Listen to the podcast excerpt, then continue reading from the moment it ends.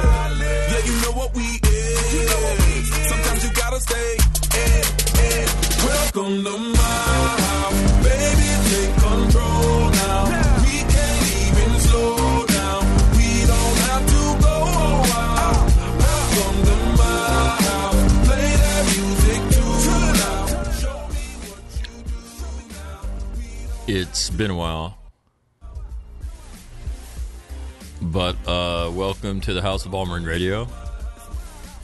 Still exists. Uh, I just took some time off.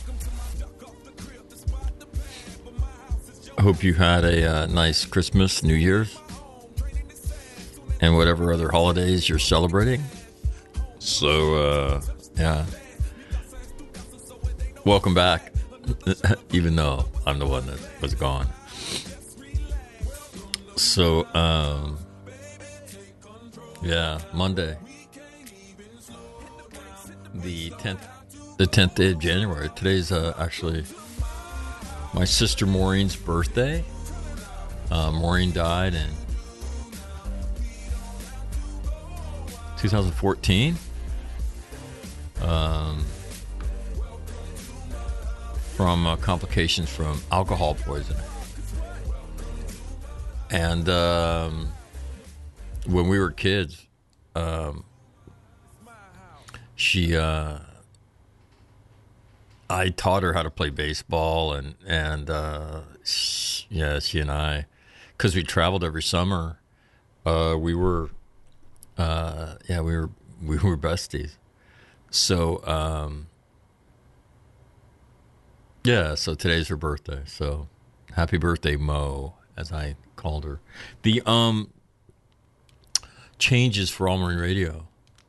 Um in the works. Uh not in the works. I've already decided, but um if you for anybody who follows All Marine Radio and and have, has followed it over the course of its five and a half years of existence, yeah, going on six. Um, uh, you will have also followed the uh,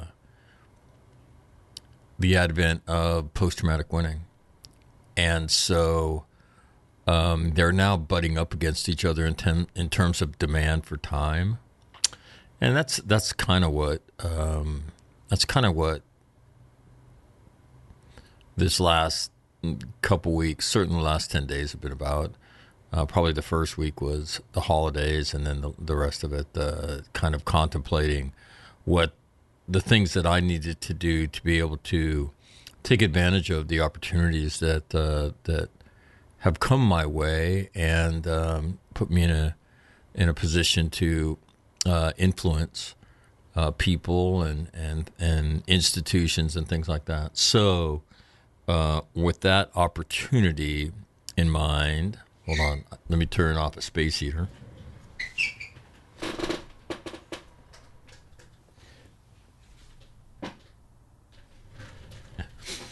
So, there you go. Um, it was cold in here this morning. Yeah, my garage, um, my studio is awesome, uh, except when it gets really, really hot or when it gets really, really cold. And uh, California, cold is in the 40s. So uh, I don't know what last night was, but it got down close to that. So coming out here in the morning, a little bit brisk, not going to lie to you. Um, but nothing that a hooded sweatshirt, a hat, and a fleece over the hooded sweatshirt will not cure. So, um, but anyway, so okay, Mac, how does uh, All Marine Radio evolve? Well, uh, the way All Marine Radio evolves is that um, it gets shorter. Um, so, um, probably on a regular basis, you'll it'll I'll publish things probably two or three times a week.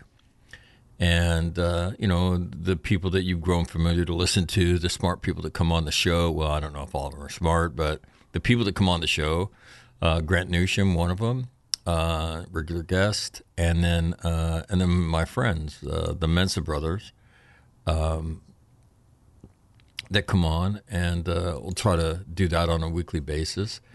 And then, um, but I also think that uh, there's news that uh, and commentary that I've always enjoyed.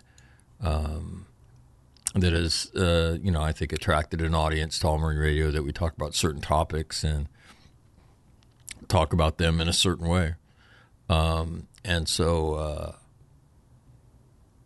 so, yeah, two to three times a week. Uh, the live streaming piece of it will go away and it'll be a podcast like any other podcast. So that'll save me 75 bucks a month. Yeah.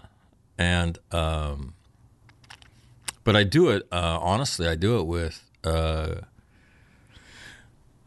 I do it with very, very mixed emotions. I, um, I like doing this. I like the, um, I like current events. I like talking about them. I like um, I like the whole interaction with uh, people that I meet, um, and uh, and have an interest in these uh, in these issues. And I, I, meet a bunch of them uh, here via All Marine Radio, and uh, and get to interact with them. And so that's always been. And I've been doing this since about 2000. And so um, yeah, so I enjoy it, and uh, I enjoy, and I've always enjoyed, uh, you know, discourse. Hopefully, enlightened discourse. Uh, maybe sometimes not so much, um, and uh, and so, so yeah, so kind of dialing that down is like not something I want to do. And so, what I've done as I've traveled more and and had other opportunities. Um, what I've done is I've you know I've tried to find ways to be more efficient. Well, I'm quick. I've decided that I can't be any more efficient. That the only thing I'm doing now is becoming more inefficient um, as I try to do too many things. So um, so certainly paring this back will give me an opportunity to to do more in the area that I think um, saves lives. And uh, so I'm I'm I'm obviously looking forward to that. And really you know, at the top of the list is is writing more um, and uh, publishing books and things like that. That takes time, and so uh, so if you go through my day to get up and uh, and to do this about four hours of work, um, and then you know then to go outside and work out. There's another hour or so, and then try to write, except other things come up. And then pretty, pretty soon writing doesn't happen. And so, anyway, you know, like online seminars and things like that, will, you know, take away some nights. And so, um, I think that I had to change the way I do this. So, anyway, um, so that's what's been going on kind of the last 18 days, kind of redoing that and looking at my week and how does that happen. So, anyway, so uh, with all of that said, good morning to you. Um, as I said, I hope you had a, a great uh, holiday and uh, however you spent it. The United States uh, Marine Corps Band uh, makes this morning official as soon as I get it dialed in. So, good morning.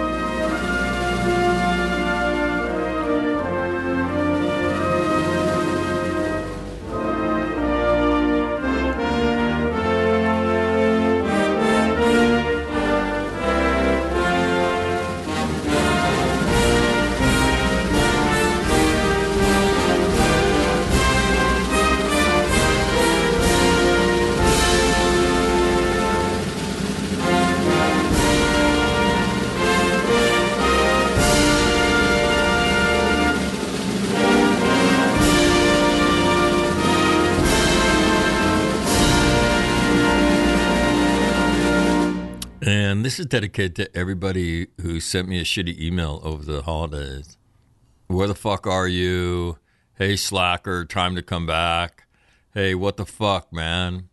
So this is dedicated to all you losers out there who sent me those shitty emails. Um, I'm glad you enjoyed the product. Um, but everybody needs a little downtime. Yeah, sorry I fucked your life up.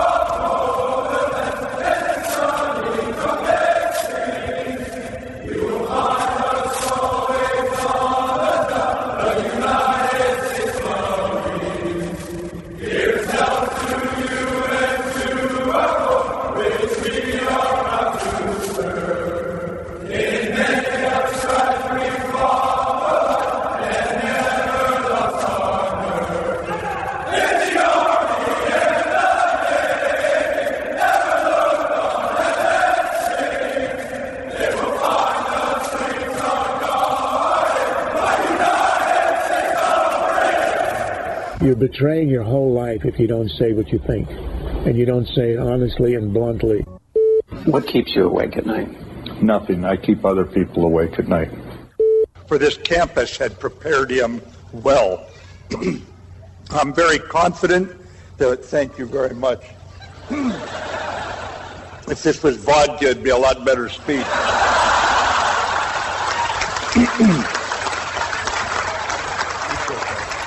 I missed that, honestly. But I'm not supposed to glamorize alcohol anymore, so young folks, you ignore what I just said. We just have to execute. And we are executing every day, and Sergeant Major and I are very proud of what you do. Doesn't mean we can't get better. We don't we don't want to make a mistake to learn. We don't want to lose to learn. We cannot lose. if we have to go fight. We got to do what these Marines did here 75 years ago. Persevere against difficult, challenging conditions and odds and win. You got to win.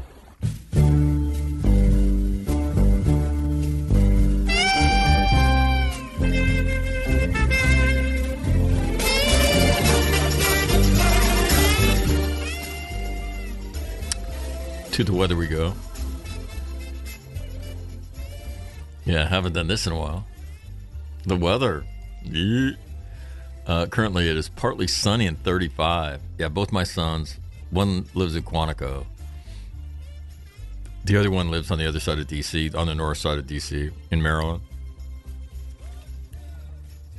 And they're funny. Uh, they're talking about the snow and the crushing effect it has on Northern Virginia and Southern Maryland. And you know they're born, they're not born, but raised in North Dakota. but so they're they're funny as hell. Uh, and they both love the snow. Yeah, I mean they both they're both hockey players and you know grew up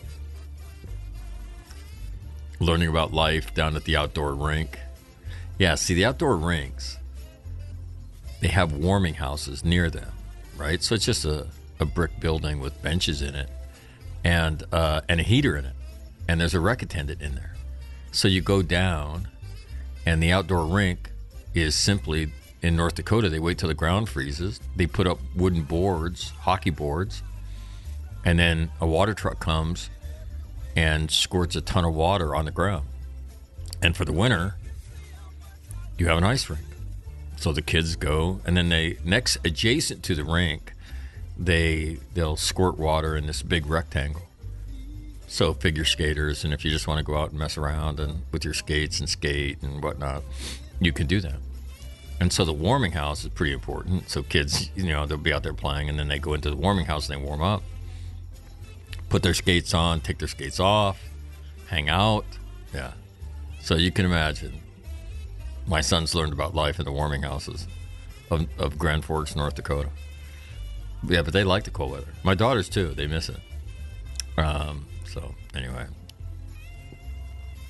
they had some interesting observations about the uh, about about uh, Virginia and Maryland's ability to do weather. You know, and it's like you know, it's like anything else in in, in the nation when you when you don't use those muscles very often um, and then you call on them, chances are not so much. So anyway, um, thank God most of that is gone for a while at least.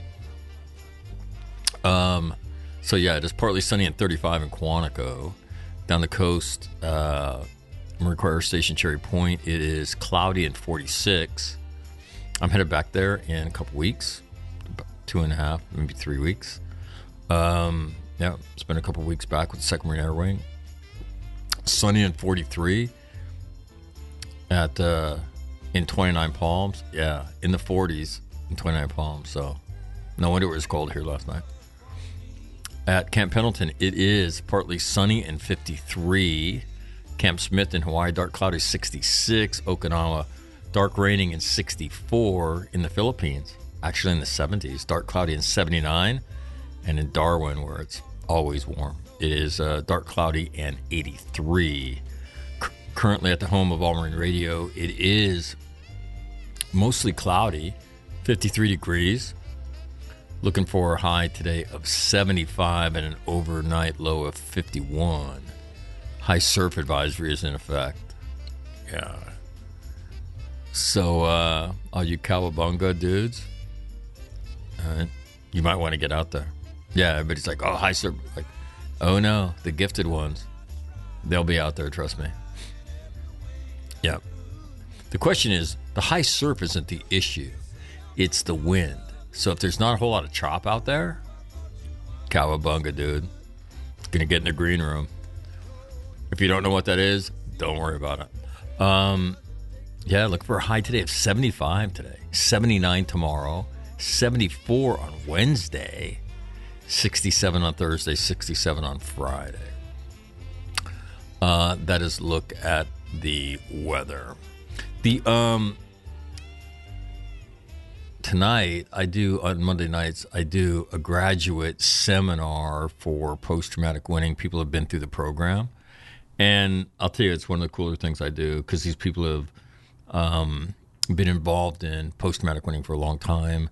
They've gone through the program and uh, they show up and we talk about something. Uh, tonight, Ken and Betty Rogers are going to join us. Yeah. And so it's cool because Ken and Betty are they're storytellers, but they're also um, they're participants in this journey down this path. So uh, so it's going to be so it's going to be cool, in spite of it being at the same time as the NCAA national championship. Yeah, I didn't really I didn't really plan this very well. well. It's every Monday night, and I didn't think to shut it off. So so Alabama and Georgia will get after it and um, yeah, yeah, but yeah, fired up about that. So that that exciting. The um, there's a whole series of stories since I've been away that I I email myself stories, right? And um, article written in Proceedings a month ago. How we do away with the Marine Corps article written this past week on why we need a Marine Corps. So I would tell you that it's kind of interesting that we're having this discussion again. Okay, yet again. And um, there's a lot of people in the Marine Corps that are concerned that the Marine Corps has put itself in a position um, under General Berger's leadership um, and the different initiatives that um, have been put out there to marginalize itself as a service to the to the to the to the end that it would its existence would be questioned. Yeah, so an existential question about the Marine Corps. So, and now you're starting to see those articles, which is a little bit. And for those who predicted that, they're like, "Told you, told you this was happening." Remember, always remember, the nation does not need a Marine Corps. Like, uh, I hate when people like that are right. Um, the um,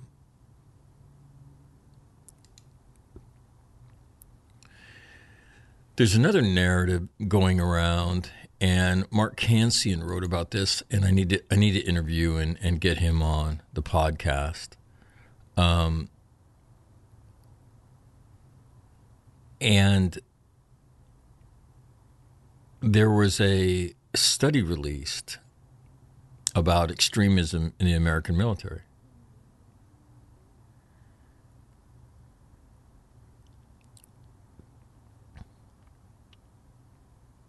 And so, what the report said was less than 100 people in a DOD that's north of 1.4 million have been identified by the criteria. And again, you know, we've talked about this um, this kind of stuff relative to Marines United and some of the other things that that get going, and they they all tend to be the same. You know, our veterans guilty of these things? Yes. Um, are there people from active duty that that participated? Yes. So, but what you had the Secretary of Defense stand up and say, and what you had the chairman say, is that this was a big problem, and the answer is it's not. You know, it's the same criticism that you'll hear on this program about General Neller um, not pushing back hard enough on the Marines United narrative. You know, and part of that was that he didn't know how widespread it was. And and so, you know, people sit there, but they say these things. And I had somebody who emailed me a study that was released by the DoD in late December. And what they said their bone of contention was this this data that says that oh yeah the whole extremist thing in the American military uh not so much. Yeah, not so much.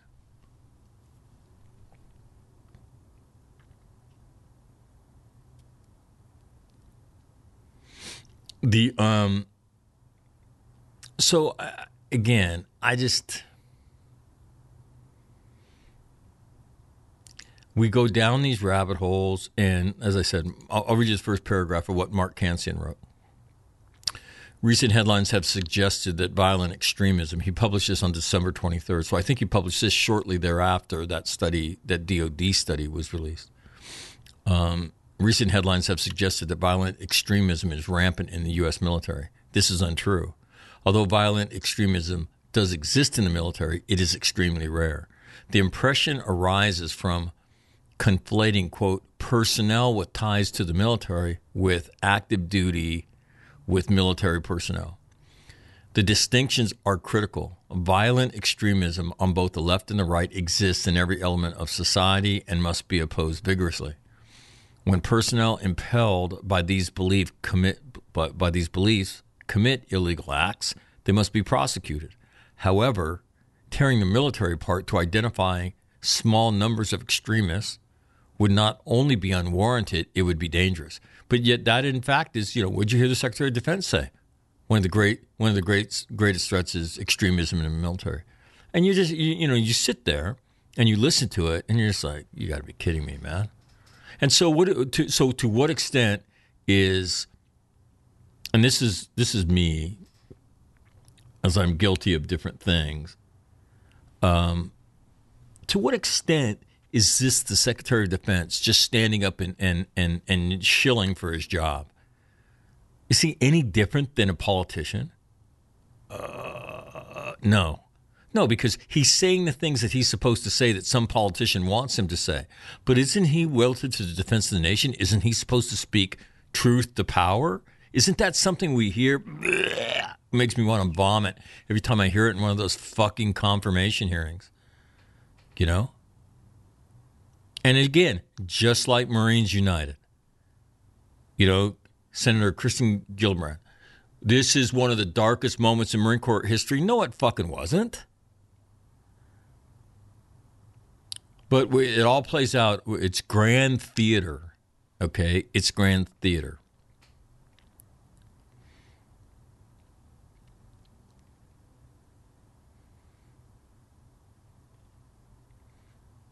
And let me just give you um, Mark Cancian goes into the numbers, right? It's worth analyzing these distinctions with regard to January 6 riots because they were so threatening to the Republic. And there was great effort to identify people involved. Of the 727 people charged by federal prosecutors so far in connection with the riots, 81 are veterans, four are reservists, and one, a Marine major, was on active duty. Note these numbers change frequently as the legal process unfolds. At 11% of those prosecuted over the riots, veterans are overrepresented overrepresented since they are 5.5% of the general population. However, these 81 may not be representative of the entire 18 million veterans in the United States as they comprise only a very small fraction. The four reservists are out of 810,000 currently serving in the Guard and the Reserve personnel. That's about one in 200,000. The single active duty service member is one out of 1.35 million on active duty.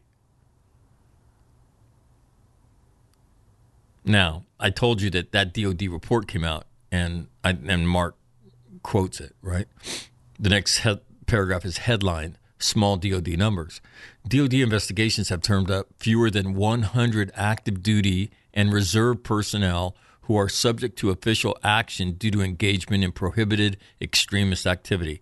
This represents 0.005% of total troops or one service member out of every 21,000 in transmitting the in transmitting the report Secretary Austin noted quote the overwhelming majority of the men and women of the Department of Defense serve the country with honor and integrity. They respect the oath they took to support defend the Constitution of the United States. No, no, no. He's wrong about that. Right? Po- point. All right. It's not even 1%. So 0.005 of 1%. That's not the overwhelming majority, Mr. Secretary, unless you suck at fucking math. That's nobody. That's virtually nobody in a force of 1.35 million is engaged in this shit. And you've stood up repeatedly and and said extremism, extremism in the military is this great threat. And then again, according, uh, I, let me see if I can find the email that I got sent recently. Um,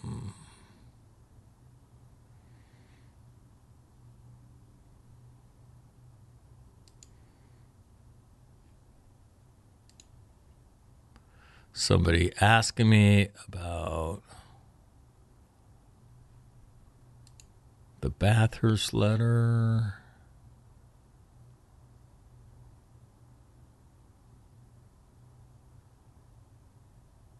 Shit. Anyway, it was it was questioning the way the whole thing was released and, and all of that. And that we're playing again, we're playing stupid fucking games. And oh by the way, while we're playing stupid games, the Russians get ready to invade, right? Or doing whatever they're going to do relative to Ukraine. The Chinese continue to sharpen their sticks in the Western Pacific.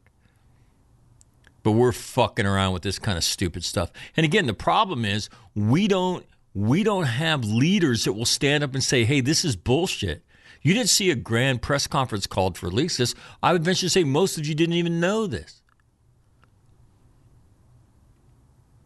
Right? So, anyway, um, I thought I should share that with you. Now, there's also something I saw last week um, as the great kerfuffle relative to the events of January 6th of a year ago happened. Now, look, I'm I'm not saying nothing happened, right? I would I would I would concur with Colonel Cancian, retired. Mark Cancian's uh, were a riot. So you had a confluence of idiots, you had a confluence of protesters, and uh, and then you know you had a confluence of people with an agenda that went down there to do something. Okay. And so I was talking to Will about this, and Will will be on. I think so. I think what All Marine Radio is going to evolve to is Monday, Wednesday, and Friday. That's what I'm going to endeavor to do. So, um, will forward me a link um, in an article written um, by a uh, PhD at the University of Chicago, right? Entitled "Who Are the Insurrectionists?" So again, things you don't see. Again, this is data analysis. So data analysis. So just as Colonel Cancian took the data that's come out of the extremism search that the DOD did, right? Um, the University of Chicago, this guy, I think his name is Stephen Hayward, right? Did a data analysis of everybody who's been arrested and I think indicted. So the title is Who Are the Insurrectionists? Something called the Chicago Project on Security and Threats at the University of Chicago yesterday published a fascinating report on the quote, American face of insurrection that looks closely at the demographics of more than 700 individuals who were arrested for the dire events at the Capitol a year ago. While the report is couched in the conventional media language of how the January 6th, quote, insurrection, unquote, was, quote, an act of domestic political violence unprecedented in U.S. history since the U.S. Civil War, unquote. The findings of the report run sharply contrary to the media and the Democratic Party cliches. If you look past the boilerplate verbiage, there are some real stunners. Let's start with some of the summary language. Quote, this is quoting the report. The Capitol Hill insurrectionists are far closer to the mainstream, the U.S. electorate, than right wing violent offenders in every socioeconomic variable aside from race and gender and retired. Although the insurrectionists, and again, this is the language of the report, who are all pro Trump activists, mirror the characteristics of Trump voters in many cases. They are not simply a cross section of Trump voters. And cross section would mean, right, um, represented by percentage, right, at that event, okay, of Trump voters. Okay, in other words, this is the article now. This is the narrative of the article, okay, and the article's extracting um, and analyzing the uh, this this this report that was done by the University of Chicago. And I have the report, and I'll put the link in this in, in this podcast. I'll put both the Powerline blog article and the link to the to the report, so you can look at the actual report. In other words, a lot of people storming the Capitol on January 6th cannot be described as mere right wing extremists. What does this mean in detail? Yeah, what caught my eye in detail, right? The different age distribution tells us two important things about the insurrection as a broader movement. Again, quoting from the report. First, that the movement is led by millennials and Gen X. What? I, this, I thought this was older Trump people from rural areas, right? That overwhelmingly support him. Now, again, this is statistical analysis of the over 700 people, 70, 700, over 75, yeah, over 700 people indicted, right? Right? So I'll read it again. First, the movement is led by millennials and Gen X, with aging baby boomers between 57 and 75 in the year 2021, well represented in the electorate staying out. I'll read that again. First, that the movement is led by millennials and Gen X, with the aging baby boomers well represented in the electorate staying out. So older Trump voters were not there. Right? Second, and related, baby boomers are not leaving the Republican Party altogether, as nearly half of Trump voters are over 55. They are just not participating in this brand of right wing movement.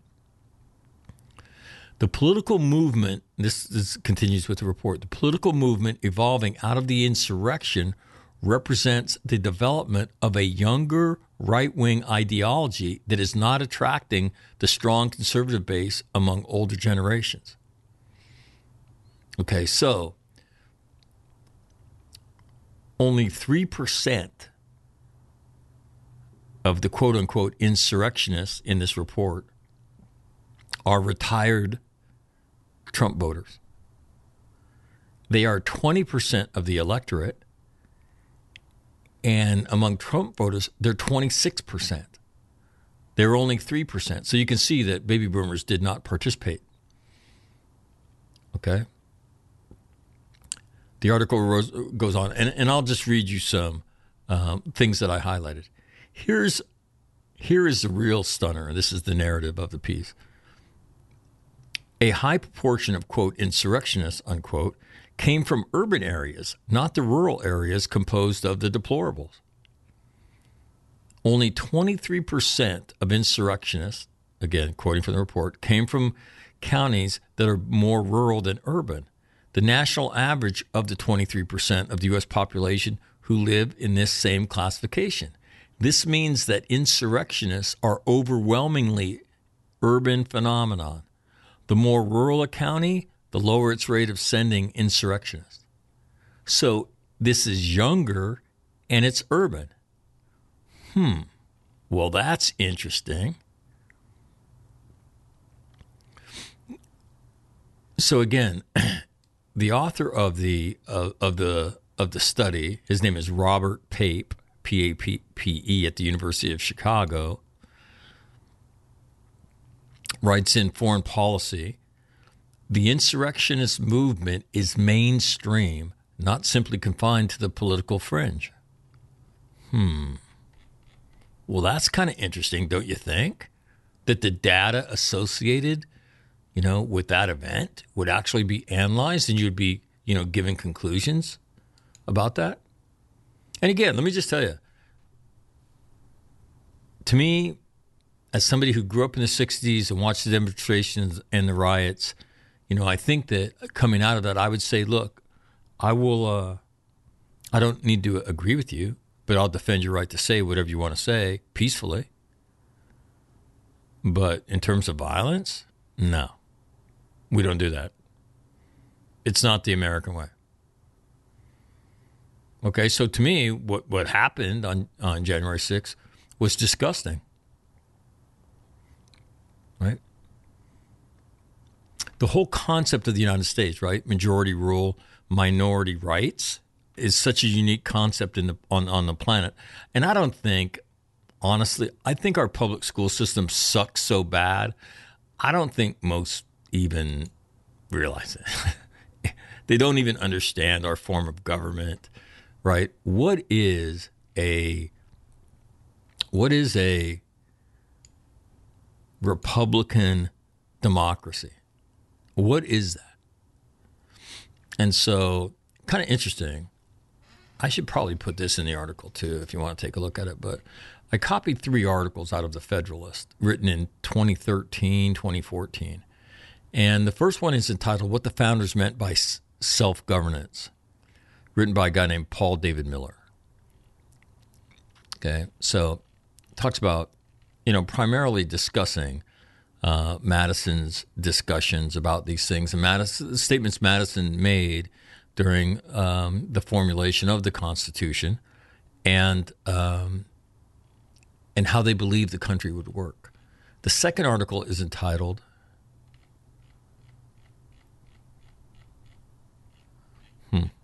I screwed it up.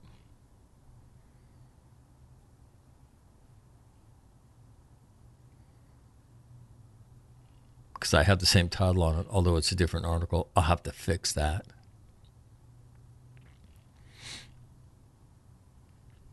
Hold on. I'll give you a second title because I know how to do shit like this. Control, enter, Second article, oh, it's part two, same title. So I wasn't wrong.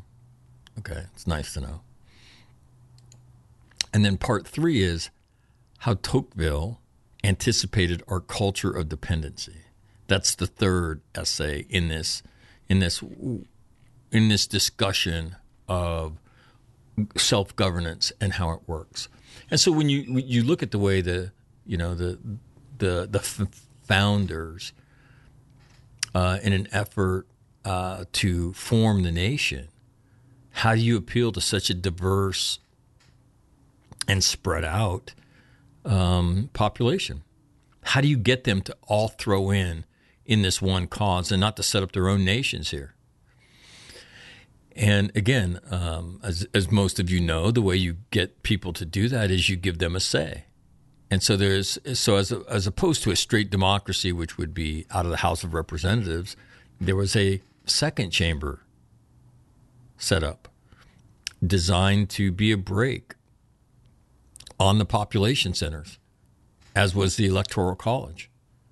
Everybody would have a say, and so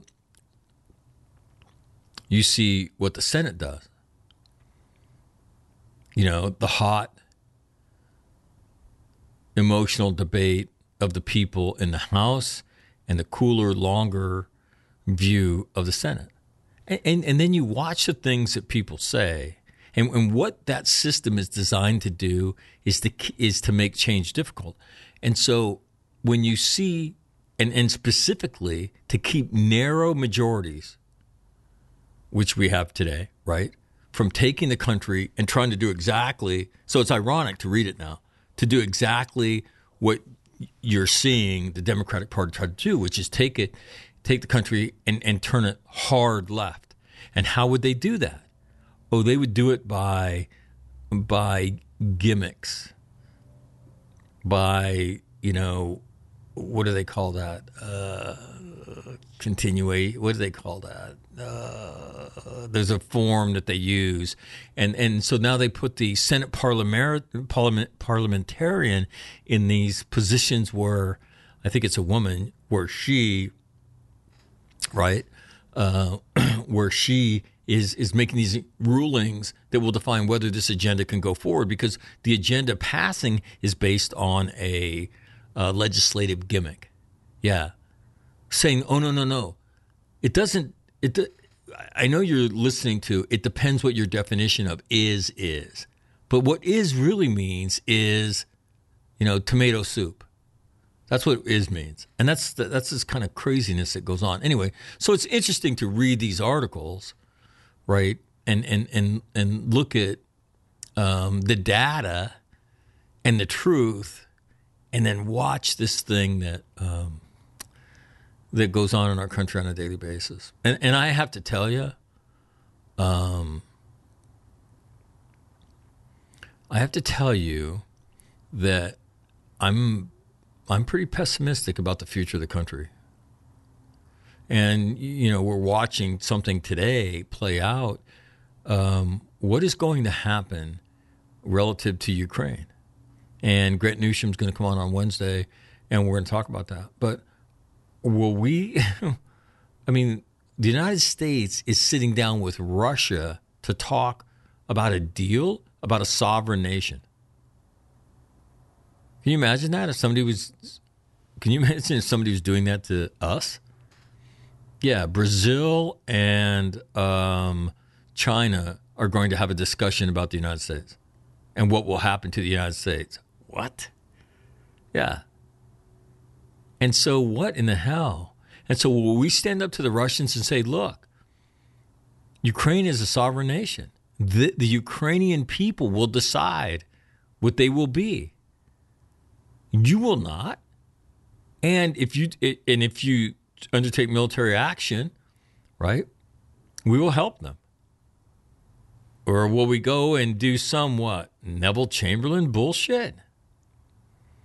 Because we're too weak. I mean, for God's sake, Germany doesn't even have a military. And now you hear Vladimir Putin, you know, again, is Ukraine a threat to Russia? Well, let me tell you how Ukraine becomes a threat to Russia. Ukraine becomes a threat to Russia if it becomes to be if it comes to become a more powerful economic entity than Russia is. Russia, if you look at its landmass, is you know it's got a it's got a economy smaller than that of Canada. It's a joke, and most of that, the vast majority of that, gross domestic product is natural resources, oil. oil. Yeah. So what will you what will the Biden administration do here? And I just I don't know. I don't have any confidence relative to the, the direction of the nation. If you, if you just if you watch the news, if you watch the stories that come out of our cities, and you look and you say, okay, what is going to change this? Who are the leaders that are going to stand up and lead the country in a better direction? Yeah, exactly. Crickets, crickets, crickets. Who is that? You know, I, the president of the United States had a chance on uh, on January 6th to stand up and talk to the nation, and what he did was he decided to play politics. He, you know, he could have talked to the nation and said, "Hey, I want to talk to everybody today." These kind of things happen, however you would characterize it. Those of you who would call it an insurrection, I'm talking to you. Those of you who would call it a riot, I'm talking to you. And those of you who would call it nothing, I'm talking to you. We are headed in a direction as a nation where we are screaming past each other. We no longer even listen to each other, let alone, right, have sit down and have some kind of intellectual discourse over this kind of stuff. We're on a dangerous path where we continue to burn it down. And I want to call on everybody to step back and take a look. The lubricant of democracy is compromise. That's what makes it go. There is no compromise anymore in the system. As I just said, you know, because there is no there is no majority, right? The Senate split 50-50 and arguably tilted 51 49 to the Republicans because Joe Manchin. You know, how does a state like Montana have, have senators, you know, that vote with the, the Democratic Party? I don't know. I don't know. But Joe Manchin, you know, essentially sides with the Republicans now. So it- it leaves Chuck Schumer, the Senate Majority Leader, right? Democrat, resorting to parliamentarian gimmicks in order to pass legislation. Right. so, and again, and, and, and this is the intended consequence of the framers of the Constitution. And then you hear people go on, the progressives chiefly, that go on the news and say, yeah, we need to blow that up. You know, why does he get to decide for everybody? So, you know, and and when you look at this, you have a media that has a, a, it embraces a narrative. That narrative comes out of our universities, so that's the educational system, which is melting down before our very eyes. And who turns this around? We live in the most culturally diverse nation on the planet. Yet somehow or other, we've been convinced that we're the most racist nation on the planet. And to you who think that, take a trip around the globe, come back and tell me what you think. Yeah.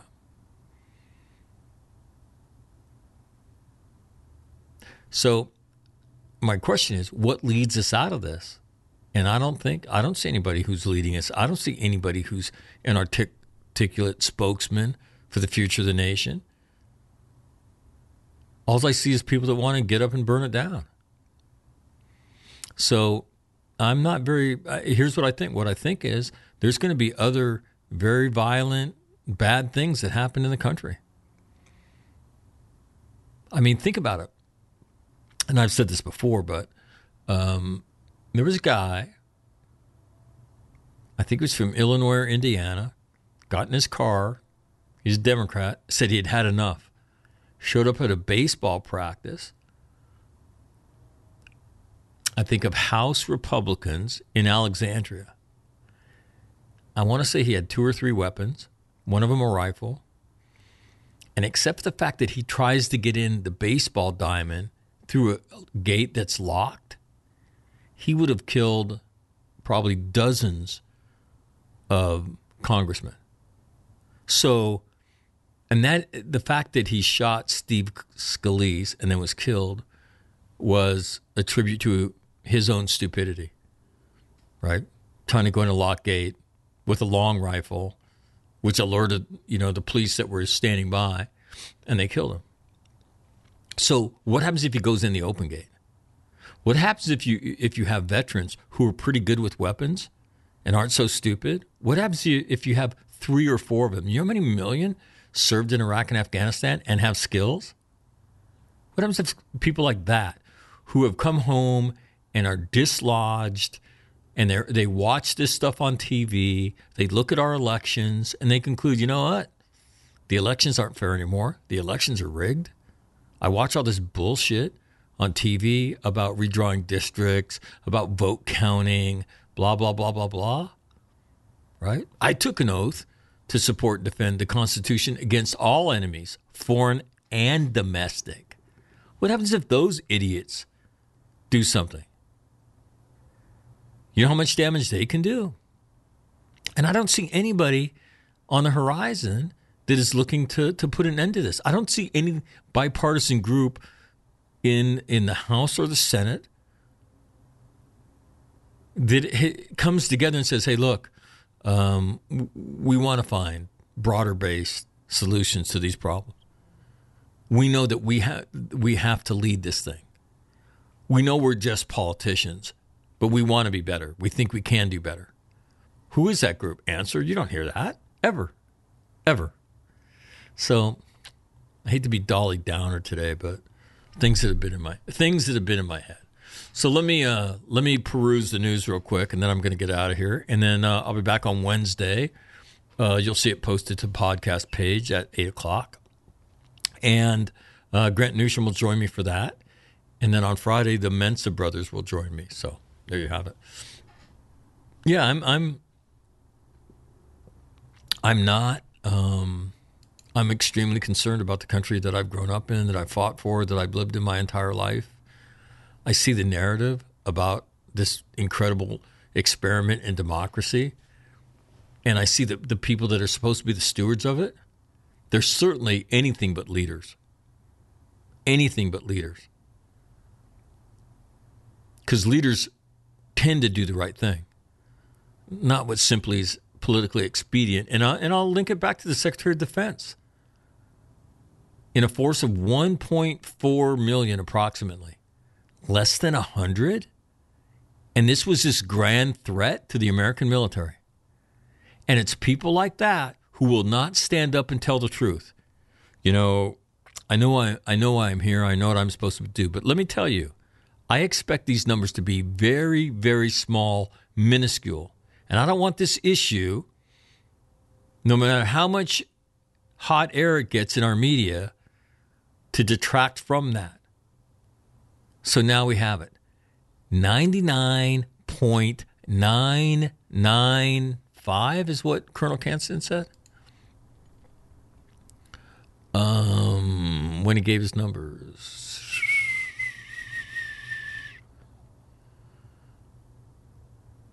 Yeah.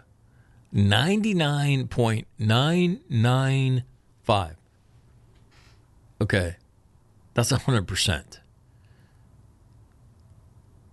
And yet and yet you know how much you know how much ink?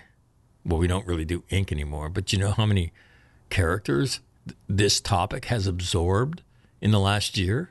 It's a fucking joke. But politicians put it in motion because it serves a political narrative. And then we have the shills that swore to us when they got confirmed, uh, yes, Senator, I'm I'm never afraid to treat, speak truth to power. Dude, you wouldn't you wouldn't speak truth to power. You want to know why? Because it how it would have a personal impact on your fucking career. That's why you would never fucking do that.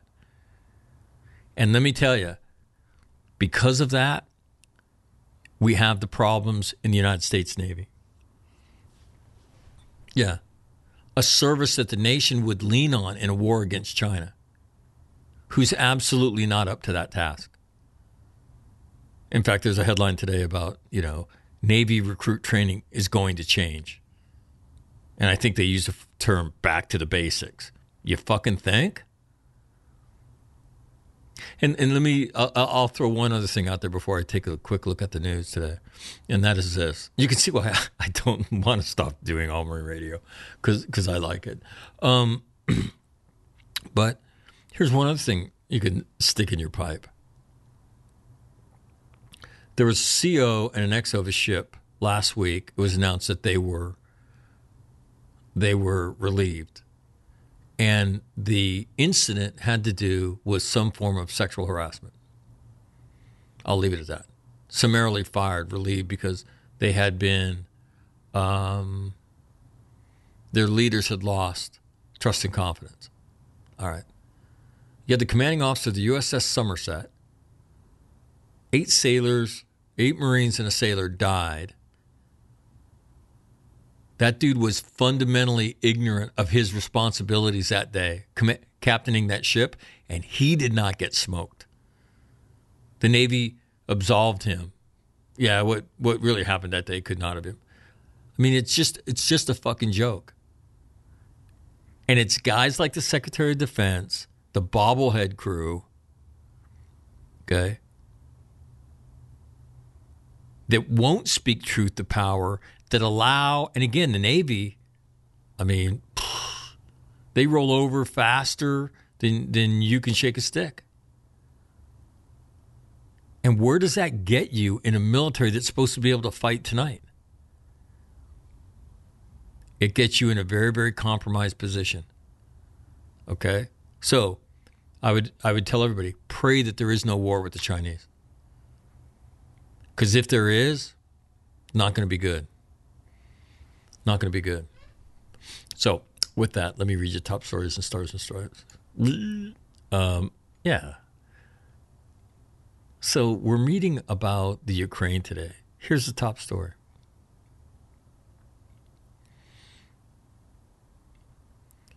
Japan based troops start two weeks of travel restrictions to curb explosive coronavirus spread. Hmm.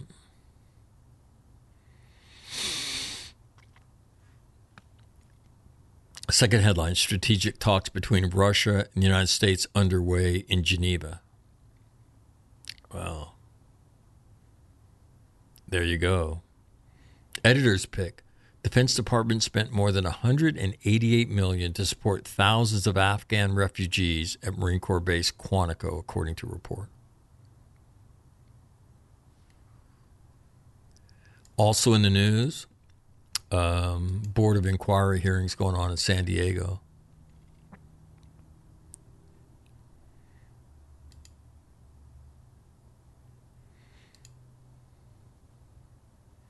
Headline Family of Marines is divided after father shoots ailing wife. Oh my God. That's not the story I was looking for, just so you know.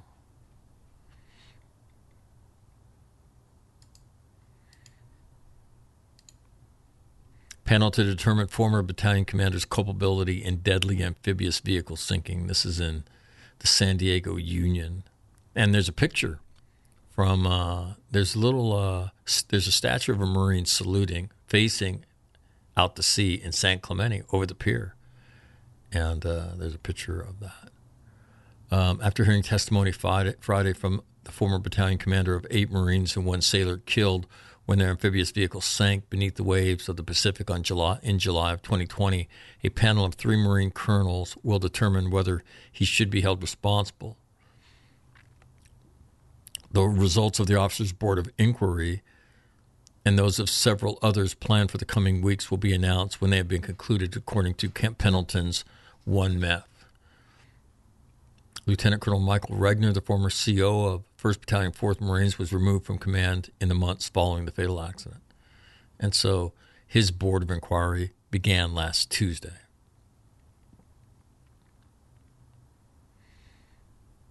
So they heard testimony from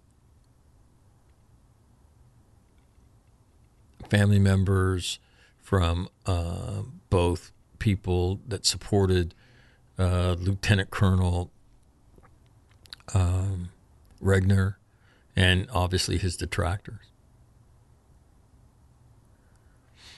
And you've heard Peter Ostrowski here, right? Um, he's quoted in the articles. The parents of two of those killed testified Thursday about the accident, the accident's effect well outside the gates of the base. Peter Ostrowski, father of 21 year old PFC Jack Ryan Ostrowski, told the board his family was shocked by the top down incompetence of his son's leaders when they were first briefed on the investigation. Quote, the investigation showed a lack of duty of care of our son and his squad mates, Ostrowski said, adding he was, quote, bewildered how vehicles in such poor condition could be part of America's response force.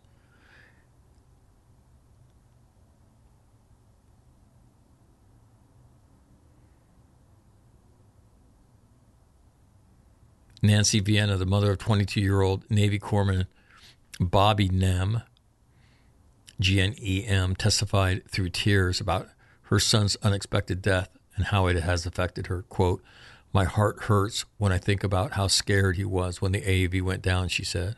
I wasn't there for him. Vienna's father, Peter Vienna, Gnem's father, told the board he didn't understand why Regner or any Marine leaders are pushing back against accountability. Quote, Are they pushing back just so they can retire at a higher rank? We seek just a sliver of accountability. So anyway, um, so those board of inquiries um, uh, began last week. So that in the news. Um, top story today in the Wall Street Journal is stock losses deepen as tech shares fall. A little bit of a sell off going on.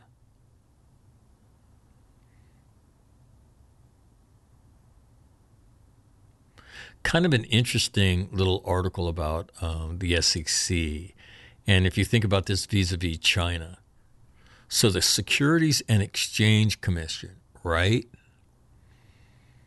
So if you're going to list publicly things like that, the SEC is preparing to force more transparency from big private companies as regulators grow concerned about the lack of oversight of the private fundraising that has fueled their rise.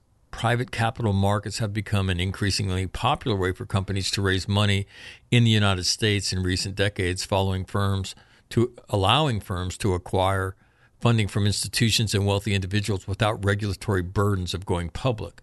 The number of so-called unicorns, private companies valued at 1 billion or more, has continued to grow even amid the recent boom in initial public offerings. So, kind of interesting the SEC asking for more accountability and transparency. Top story in the New York Times Russia agrees to keep talking on Ukraine, playing down talk of an invasion. So we'll talk to Grant about that. What's the, again, as, as I've asked uh, throughout watching this.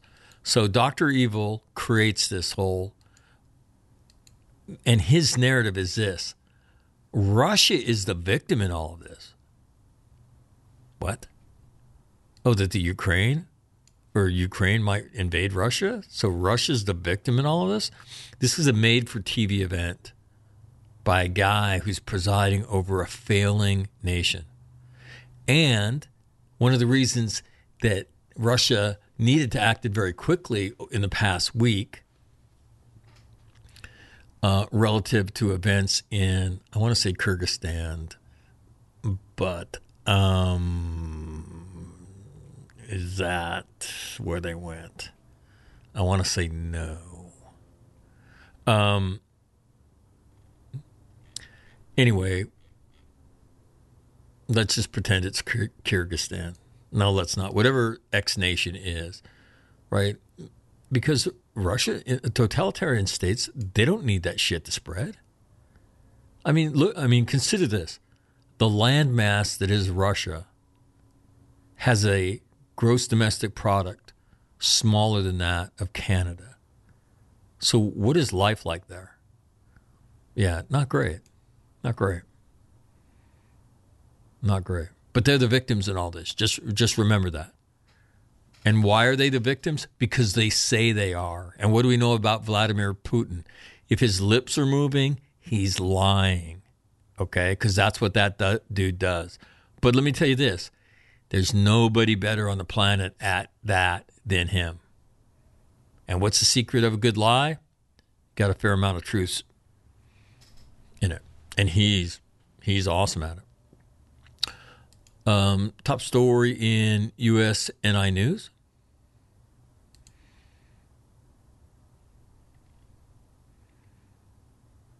Surface warfare boss. So the guy who runs all surface ships in the Navy. Littoral combat ships positioned to supplement advanced expeditionary base operation mission. There you go. Well, I hope so. Otherwise, what the hell are they doing? Next story.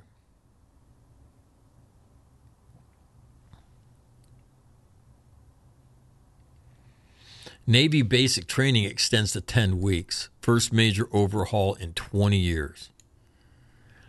So, what was it and what are they going to do? Navy recruits will now have 10 weeks of basic training, in the service's biggest overhaul to training in nearly 20 years. The 10 week training, which went into effect on January 3rd, incorporates two weeks of life skills and mentorship. So, this is kind of the thing that the Marine Corps did, right? The last two weeks are called Sailor for Life. It is not necessarily all new training. Instead, the two weeks will add hands on practicals and mentorship that sailors typically get once they join the fleet, or maybe not. And maybe that's part of the problem. So, again, you'll see this referred to as back to, right, back to basics training and some like that, some stuff like that.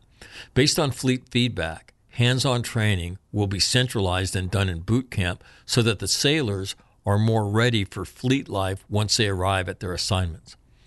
Quote, this is, this is the Navy. Overall, our goals are to ensure that when the recruit graduates, these initiatives connect them to each other. They're engaged, being a part of the Navy, being a part of the organizational culture.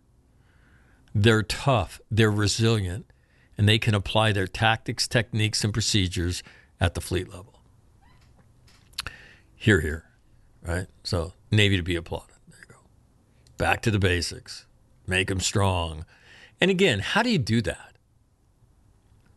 How do you do that?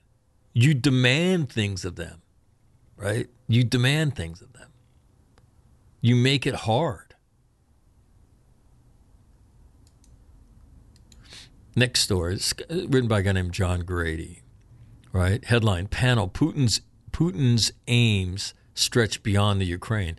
So what happens when you you know whatever happens to the Ukraine happens? Then what? I mean, we can see that you know he he took the Crimea because that actually belonged to Russia. It all belongs to Russia, don't you know?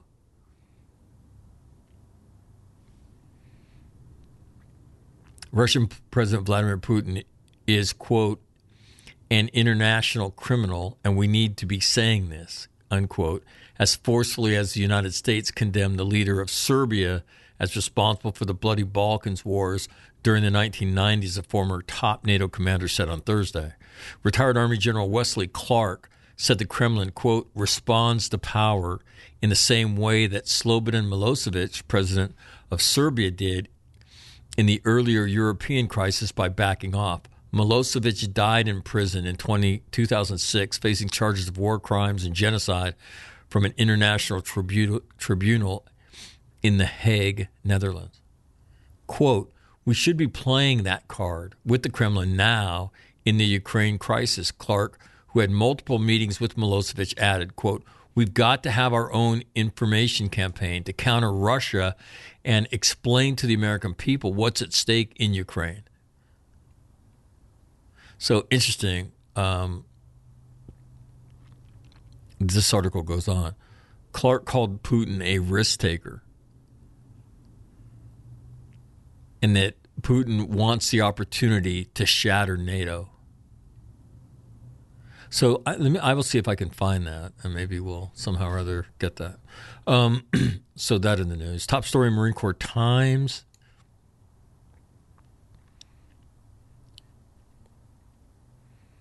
The Marines shake up aviation for the next fight.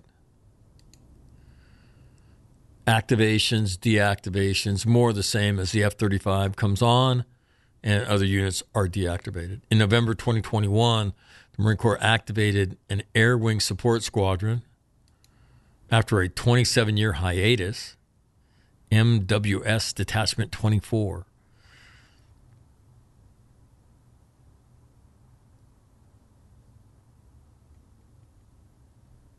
That's not so much.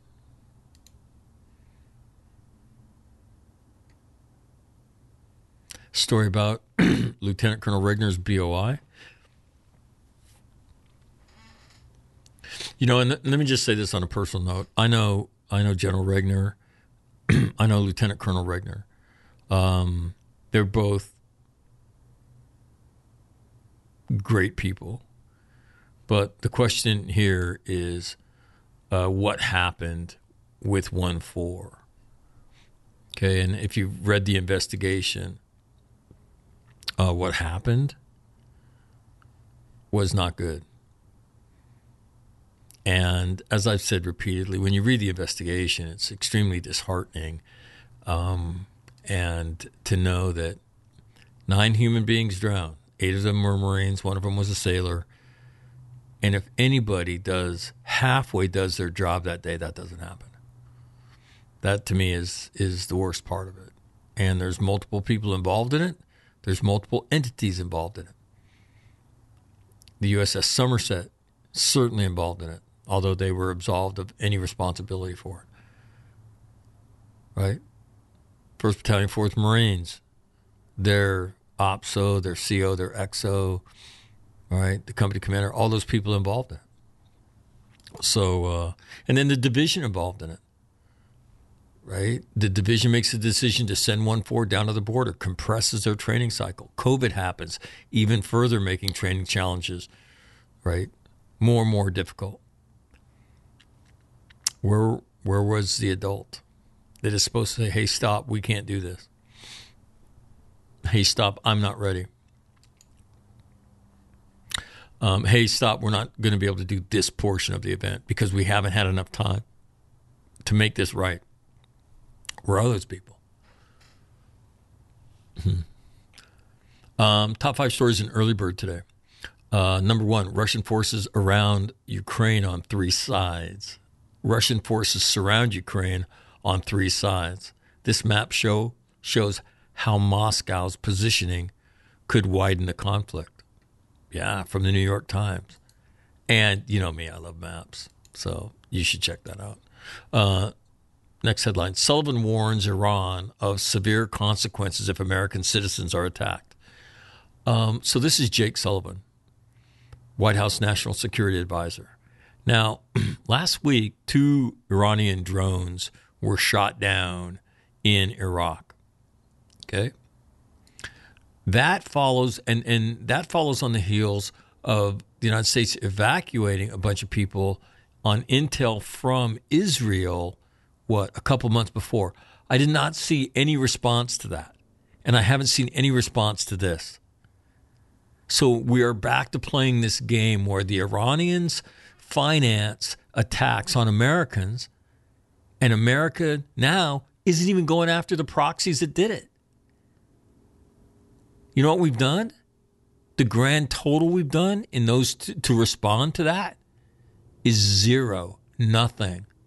And if and if Jake Sullivan thinks that Iran is afraid of his ass, here's another guy. Speak truth to power, Mr. Sullivan. Oh, absolutely, Senator. Got to be fucking kidding me. Air Force delays court martial of two star general charged with sexual assault. An Air Force judge has postponed the court martial of Major General Bill Cooley, a former Air Force Research Laboratory commander accused of sexual assault, until mid April amid an explosion in coronavirus cases, according to the service on Thursday. So that will continue. Army officer relieved of command facing discharge over racist social media post. Now, if this is the story I'm thinking about, maybe it's a different one. A lieutenant colonel in the Army Reserve was relieved of command in 2020 and is now facing removal from the force after he peddled racist opinions to his troops and peppered his social media accounts with a consistent flow of outlandish posts attacking public officials that his own lawyer described as racist, inflammatory, and in poor taste. Lieutenant Colonel Michael Spillane, a medical officer, no, not the same guy. So, anyway, um, that in the news. Navy boot camp lengthened to 10 weeks to prepare recruits for life in the fleet. And again, the Marine Corps did this um, during General Neller's commandancy. I, I would tell you um, maybe that's an important thing to do. I'm not exactly sure. I would be interested to hear people um, talk about um, the difference they see in recruits after this two weeks. But I think that the more important thing that units ought to do, based on my discussion and getting around, is units ought form receiving uh, units. And they're not, um, they stand up when you get large numbers. And what you have is, let's just say, in a regiment, so you have th- three or four battalions. Some of the better non commissioned officers, sergeants specifically, would be assigned to receive these young Marines. Um, they would be their squad leader. If they're if you're coming to my battalion, you belong to me. So you're going to meet a great leader first and foremost. So you're going to have a point of reference in the battalion of somebody you can talk to. And th- they would spend a week or two together and you would take them out to get them gas chamber qualified. You would take them to the to the pool and get them swim qualified or upgrade their swim quals. You know, and and then uh, maybe a series of other short things, maybe BZO weapons and things like that. I mean, just the chicken shit of life, right? But here's what's going on during the chicken shit they're meeting these Marines, they're, and then they're having leadership discussions about hazing, about um, sexual assault, about alcohol, right? About suicide. But you're you're you're sitting in a room with these with these outstanding Marines, and so you've got um, you're prepared. And uh, I, I I've had other Marines come up to me and say, "I wish they would have had something like that for me."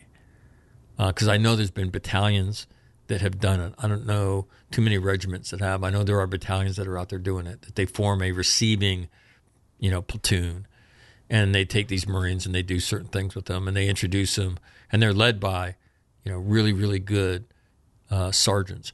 And so what happens is you then tag that sergeant by being a part of this, and you're able to decorate him or her because of that and advance them um, to greater responsibilities. So it's a, it's kind of a it gets after two uh, two very very important things, which is promoting, right, to make sure you document and reward quality leadership that you see and help them get ahead, as well as setting people up to be successful. So, yeah, from overseas operations, U.S. Russia meet to talk amid tensions in the Ukraine. Putin and Kazakh unrest He says that the Russian led bloc will stymie any coup attempt. And again, that's important to, you know, um, if you don't think Russia's ruled by the strong hand of, of the totalitarian state, and you watch how he's responded to this. He knows. He knows. Uh, next headline Biden administration weighs offering Russia cuts to U.S. troops in Eastern Europe. I mean, and, and see, this is kind of bullshit. So we don't have nearly the forces that we used to have there. Okay, so so Vladimir Putin is like he's puffing out his chest. He creates this thing in order to what? Further his own image. And let everybody know he's the power in the region.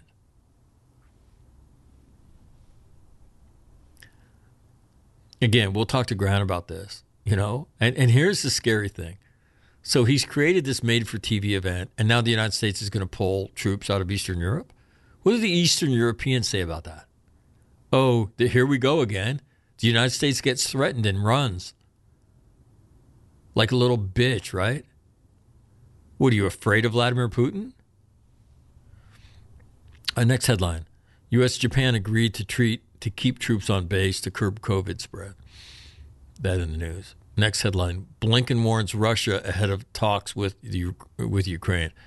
You know, does is anybody quaking in their boots because Antony Blinken is threatening?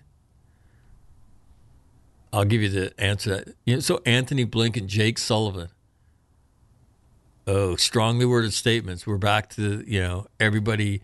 You know, talk, we go through this with China all the time strongly worded statements that no that neither Russia or China pay any attention to. Um, U.S. Japan agreed to two defense pacts amid China worries.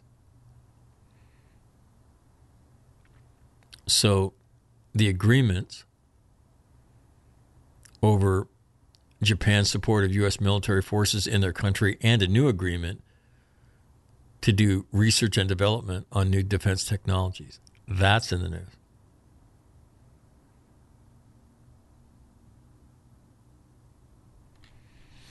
And so you go. Yeah. So that is a look at the news here on a Monday. And, uh, before you start heaping abuse at me, you're welcome. And again, if you're just tuning in late, um, the um, Marine Radio will be back certainly twice a week, hopefully three times a week Monday, Wednesday, Friday. And uh, it will no longer stream live. Uh, I'll just post it like every other podcast gets posted. So, with that said,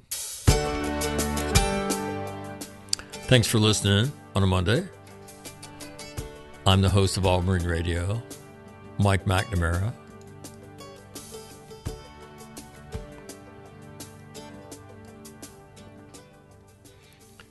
Uh, if I can help you help somebody that's struggling, please do not hesitate.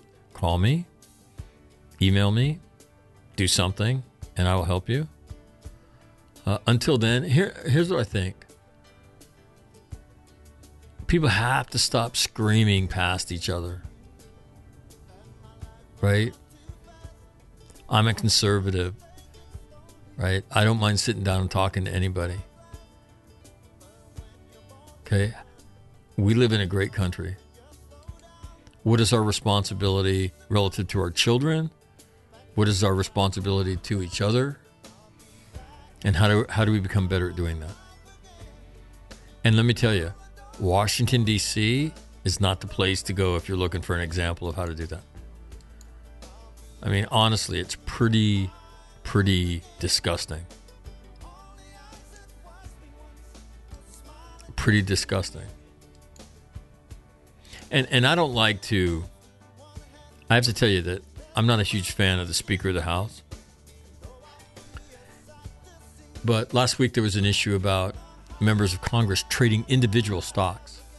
So members of Congress and congressional and, and their family members who regulate these companies, right? That was an issue that came up. And the Speaker of the House pushed back vigorously against that.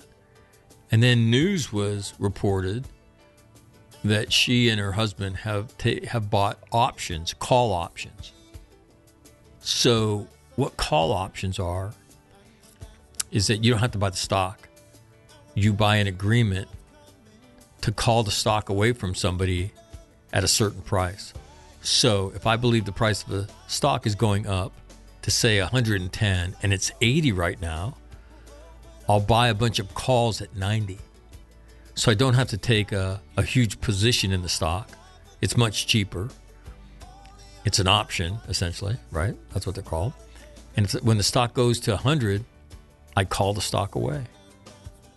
And then I sell the stock when it gets to 110. Well, that's what the Speaker of the House is engaged in. And you, you see them pushing back against that. And so, I mean, I think the right response is, you know, you could be invested in mutual funds. And while you're serving, and that should be put in a blind trust, and somebody would manage it for you, and you you do you do pretty well. But to make, but to buy and sell individual stocks based on your position in the government is inappropriate, clearly, without a question and that the answer you got was, "Oh no, we're a capitalist economy. You know, we we certainly have that right." Got it. You know, New York City. What's his name? Eric Adams, the new mayor, appoints his brother as a police commissioner, and you and, and so we watch this stuff, and it's like, come on, man. doesn't pass the smell test. It doesn't even come anywhere close. And then, like I said, I mean, when you look at the data, and Mark Cancian lays it out and, and some of it out in his article when of uh, extremism in the military. It isn't there. 99.995% of the American military is not extremist. So why are we even talking about it? Let alone have the Secretary of Defense stand up and say it's a big problem. And the chairman said the same thing. Oh, oh, oh, oh, oh. I don't understand and then apply the same again. Let's look at the data. Let's analyze the data. You look at the data from January 6th, a year ago, and here's what the data tells you. That's not right wing extremism you're seeing, right? It's Gen X and millennial based.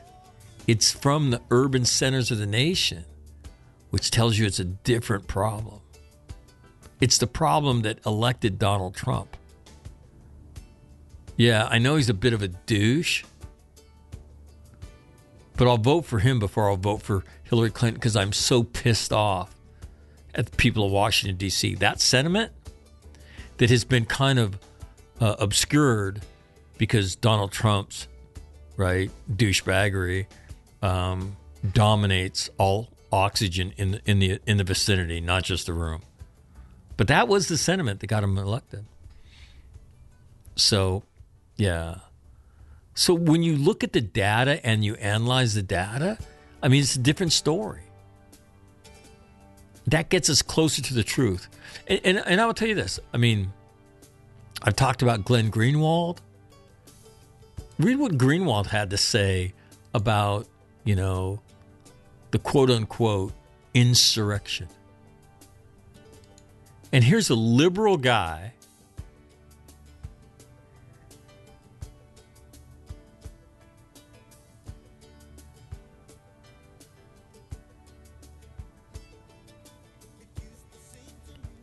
and you're watching the things that you know that that he posts and pretty amazing. Pretty amazing. And you'll find greenwald he sends out this thing um, hold on let me see if i could find the last one he sent out or the one he sent out on. Oops going the wrong way Glenn Greenwald, video transcript.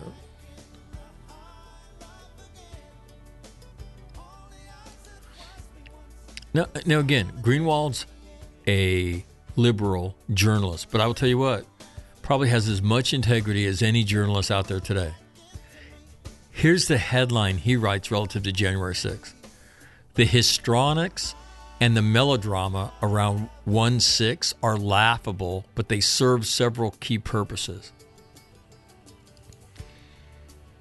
Subheadline As Kamala Harris compares 1 6 to 9 11, and Nancy Pelosi introduces the cast of Hamilton to sing about democracy, today's inanity should not obscure its dangers. So I'll read you the first paragraph of what Greenwald, a liberal, writes. The number of people killed by pro Trump supporters at the January 6th Capitol riot is equal to the number of pro Trump supporters who brandished guns and knives inside the Capitol. That is the same number as the total of Americans who, after a full year of a Democratic led Department of Justice conducting what is heralded as, quote, the most expansive federal law enforcement investigation in U.S. history, have been charged with inciting insurrection, sedition, treason, or conspiracy to overthrow the government as a result of the riot one year ago. Coincidentally, it is the same number as Americans who ended up being charged criminally by the Mueller probe of conspiring with Russia over the 2016 election, and the number of wounds, grave or light, that AOC, who finally emerged at night to assure an on edge nation that she was okay while away, while waiting in an office building away from the riots at the rotunda sustained on that solemn day. The number is zero.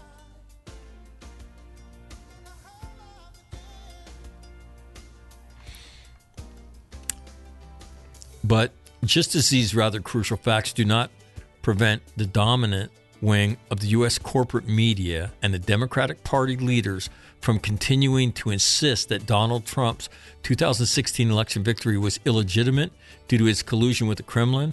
It also does not prevent January 6th from being widely described in those same circles as an insurrection, an attempted coup, an event as traumatizing as Pearl Harbor 2,403 dead, 9 11 attacks, 2,970 dead, and the gravest attack on American democracy since the mid 19th century Civil War, which left 750,000 dead.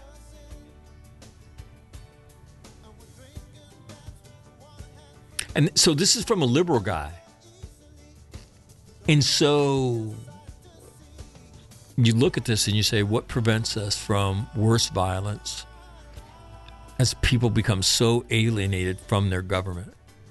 And the answer is I don't I don't I think that because of the way our our, our elected federal I hate the word use the word leaders um I hate to yeah, I hate to use that word because they're not leaders. Right? But there, it's like there's absolutely no attempt to sit down and do what we pay them to do. It's just burn it down at any cost. And so, because of that, you know, I don't see how this ends without more violence.